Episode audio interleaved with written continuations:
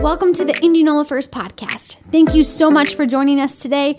Our prayer is that this message will inspire you, encourage you, and launch you into life changing action. Praise God. The last two Sundays, we've talked about some of those less popular characters within the Nativity story that actually missed what was happening. They missed Christmas, and we, we talked um, about some of the reasons why.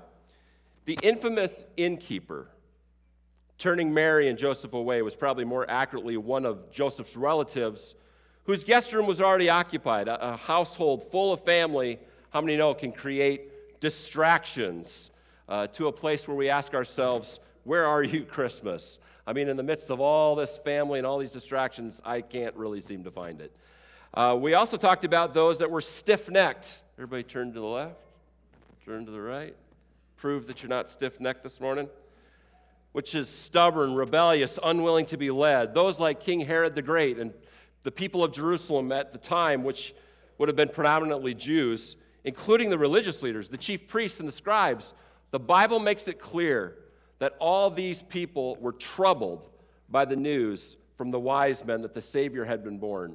They missed it because they were stiff necked, troubled that the Savior they'd been waiting for for generations upon generations was now finally here, and they were troubled by that.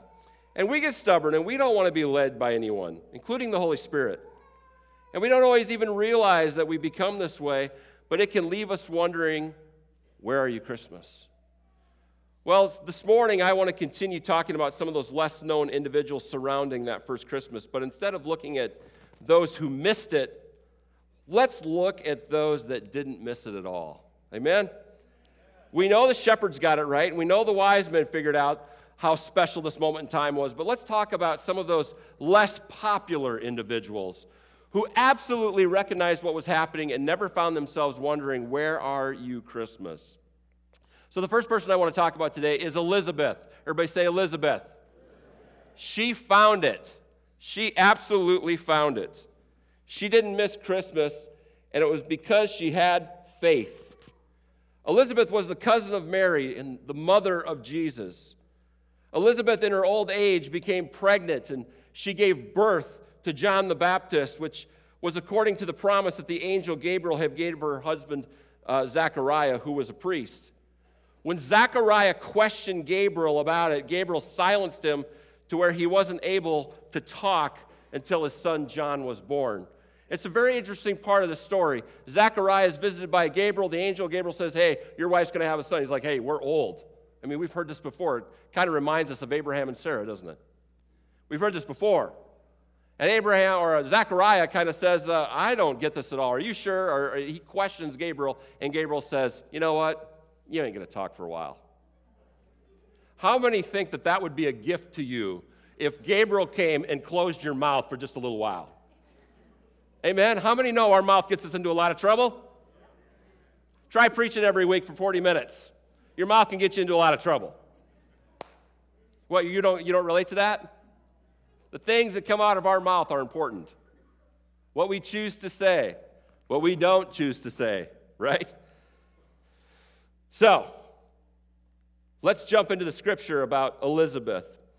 Luke 1 26 through 38 says, In the sixth month of Elizabeth's pregnancy, God sent the angel Gabriel to Nazareth, a village in Galilee, to a virgin named Mary. She was engaged to be married to a man named Joseph, a descendant of King David. Gabriel appeared to, her and said, Greetings, favored woman, the Lord is with you. Confused and disturbed, Mary tried to think about or think what the angel could mean. Don't be afraid, Mary, the angel told her, for you have found favor with God. You will conceive a, a, and give birth to a son, and you will name him Jesus. He will be very great, and you will and, he, and will be called the Son of the Most High. The Lord God will give him the throne of his ancestor David, and he will reign over Israel forever. His kingdom will never end. Mary asked the angel, But how can this happen? I'm a virgin. And the angel replied, The Holy Spirit will come upon you, and the power of the Most High will overshadow you. So the baby will be born, uh, will, the baby to be born will be holy, and he will be called the Son of God. What's more, your relative Elizabeth has become pregnant in her old age, People used to say she was barren, but she has conceived a son and now is in her sixth month. For the word of God will never fail. Amen. Mary responded, I am the Lord's servant. May everything you have said about me come true. And then the angel left her. So, upon Mary, the mother of Jesus, receiving the news that she herself would conceive, she really went right over to Elizabeth because she found out Elizabeth um, had conceived too in her old age. And so they, there's two family members here who had something in, in common, both miracle pregnancies, right? Both miracle pregnancies, both visited by the angel Gabriel. There's some connections here that you can't miss. Luke 139 45 says this A few days later, and that's after Gabriel met with uh, Mary, a few days later, Mary hurried to the hill country of Judea in the town where Zachariah lived and Elizabeth, because that was her husband. She entered the house and greeted Elizabeth. At the sound of Mary's greeting, Elizabeth's child leaped within her, and Elizabeth was filled with the Holy Spirit. Woo! I mean, that's a woo moment, right? Elizabeth was filled with the Holy Spirit. Elizabeth gave a glad cry. I, I wondered if you would know how to do that. Can you give a glad cry this morning? Well, yeah, that, that's about right. I mean, uh, when she heard Mary's voice, the baby leapt with, leaped within Elizabeth and she gave a glad cry. I, I think she went, whoo, whoo. So we're going to we're gonna take two seconds and we're going we're gonna take this, this uh, little thing off here again because it's crackling again. And uh, maybe we'll just get rid of it forever.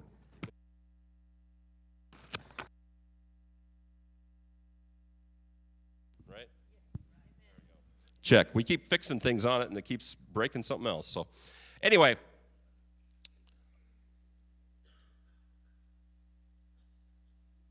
At the sound of Mary's greeting, Elizabeth's child leapt within her, and Elizabeth was filled with the Holy Spirit. Elizabeth gave a glad cry and exclaimed to Mary, God has blessed you above all women, and your child is blessed. Why am I so honored that the mother of my Lord should visit me? Elizabeth knew what was going on, and the baby hadn't even been born yet. Jesus had not been born yet. When I heard your greeting, the baby in my, in my womb jumped for joy. You are blessed because you believed that the Lord would do what he said. See, Elizabeth, again, she knew right away what was going on. She had the eyes to see, and she had the ears to hear, and she had the heart to believe. She had faith, which Hebrews defines as the substance of things hoped for and the evidence of things not seen. She couldn't see it yet, but she believed. That, that's important. You have to put yourself in their shoes. For thousands of years, they'd been waiting for a promised Messiah. They were 400 years silent, and I'm going to get into that in a, in, in a little bit, but there was 400 years between the Old Testament and the New Testament where no prophet spoke. They were so ingrained in their religion, and the culture. And if you understand Jewish culture, you, you understand that they are not only a nationality, but they're a religious culture as well. And together, those things, you know, for that many years, waiting and waiting and waiting and waiting for that promised Savior.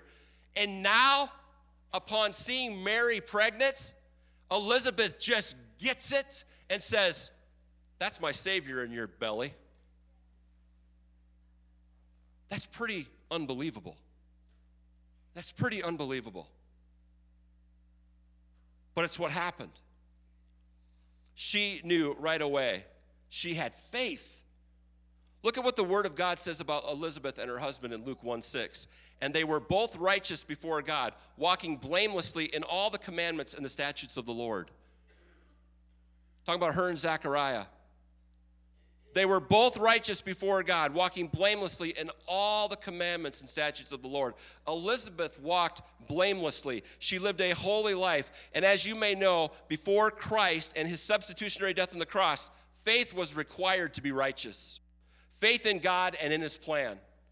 Genesis 15, 6 says, And Abraham believed the Lord, and the Lord counted him as righteous because of his faith.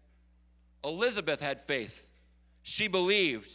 And this was, again, after generations of no prophet speaking on behalf of God to the people.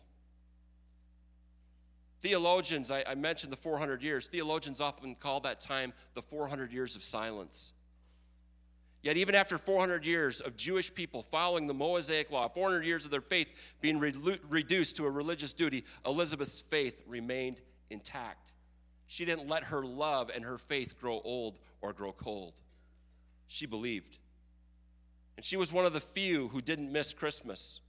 She didn't miss his first coming because she had real faith and she found it. She lived righteously before the Lord.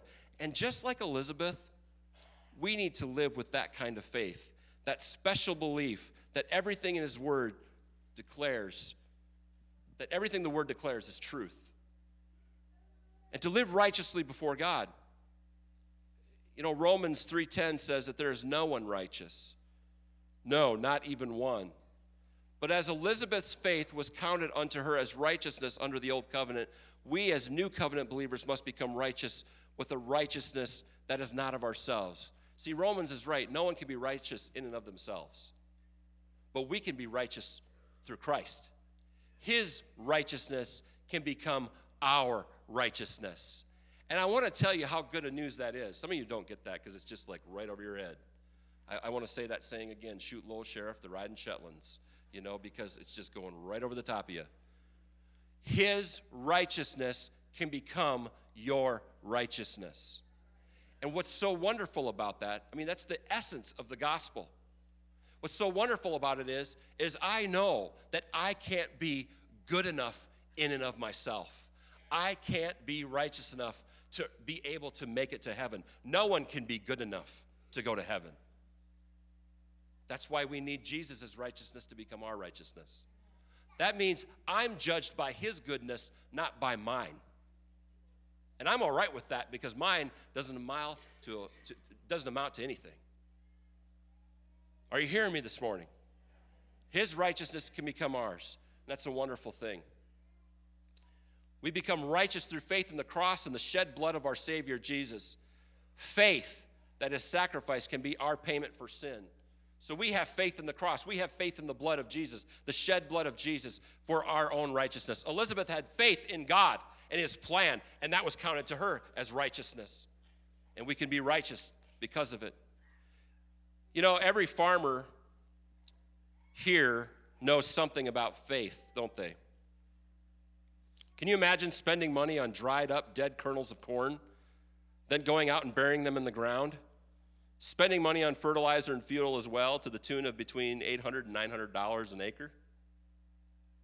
Then praying that the weather would be right for the dead kernels to grow and to produce a crop that can be harvested for a profit.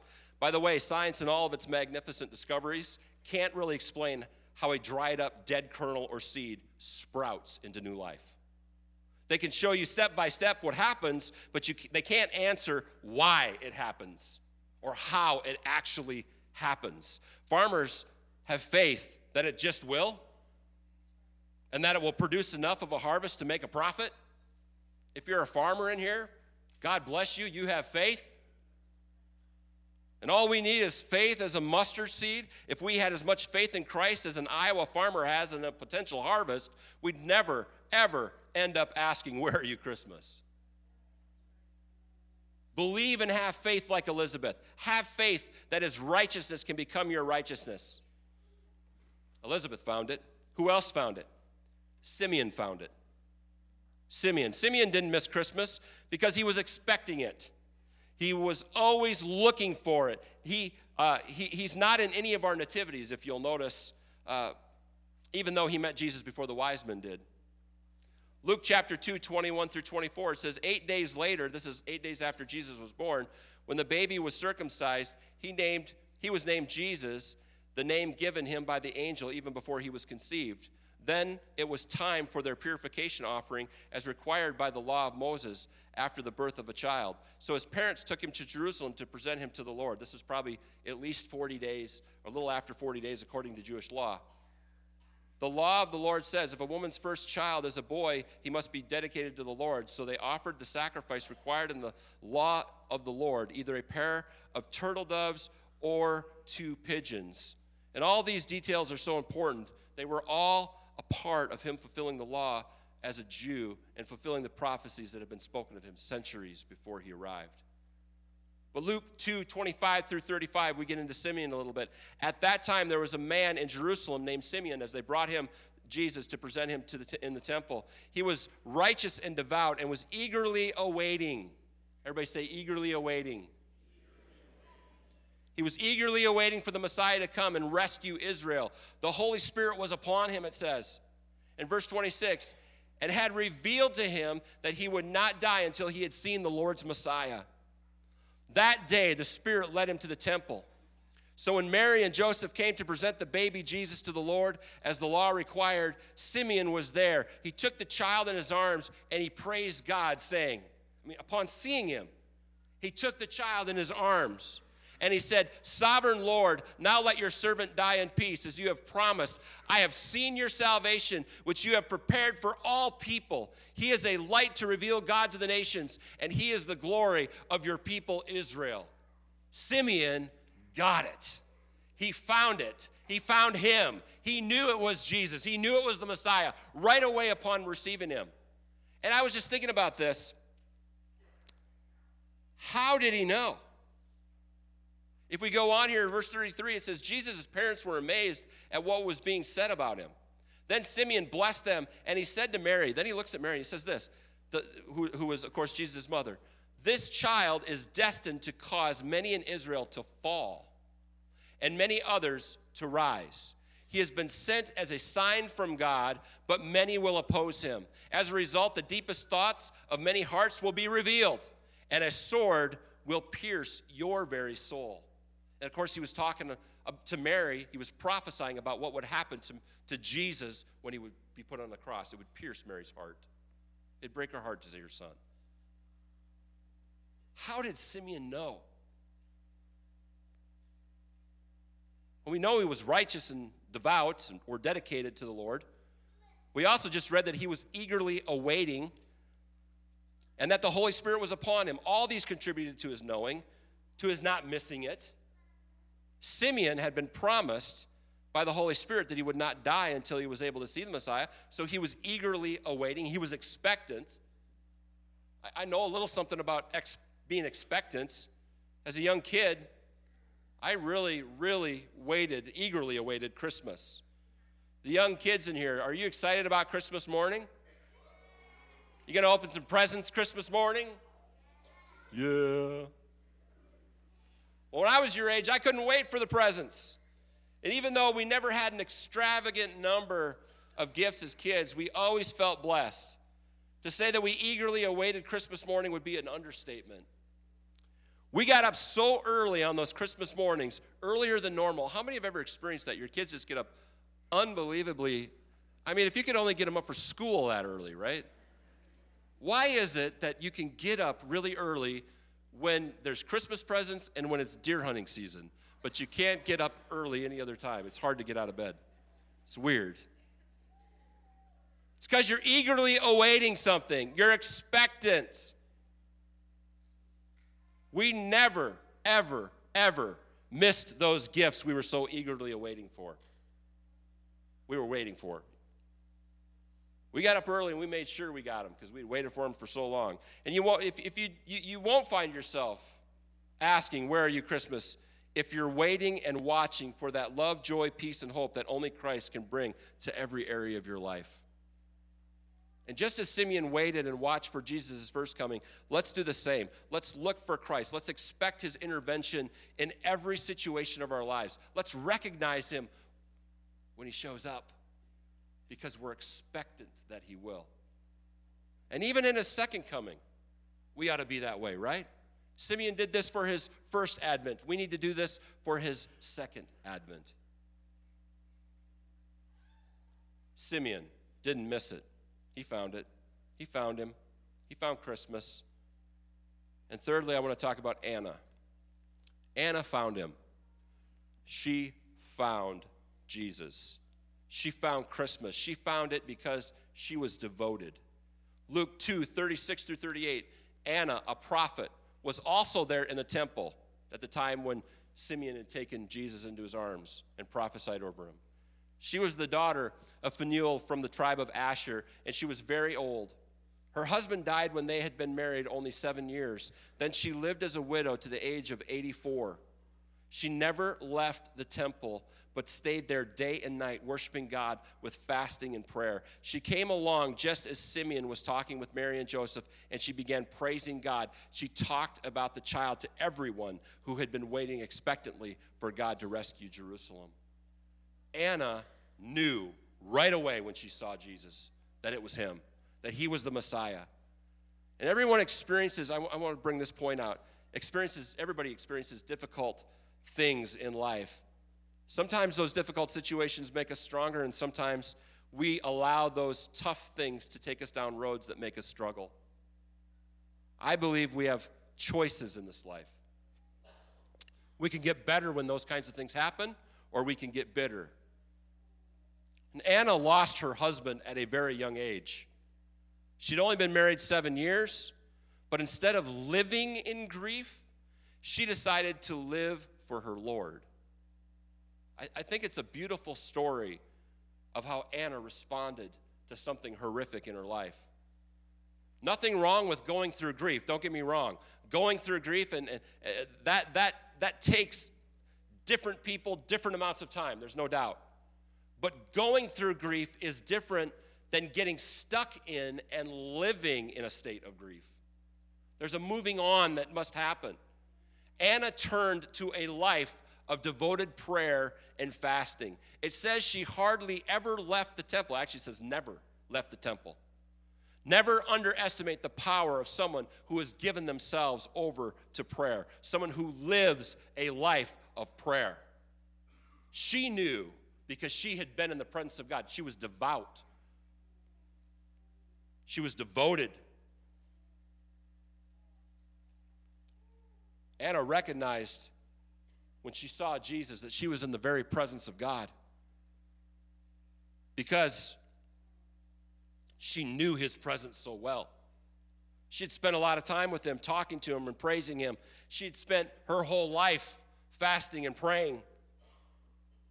It also wasn't a chore for her to tell everybody about him. Being devoted to God, like Anna was, devoted to spending time in the Word and prayer, devoted to fasting and to personal worship and praise, that will keep you from ever having to ask, Where are you, Christmas? You will know His presence when you spend time in His presence, getting to know Him.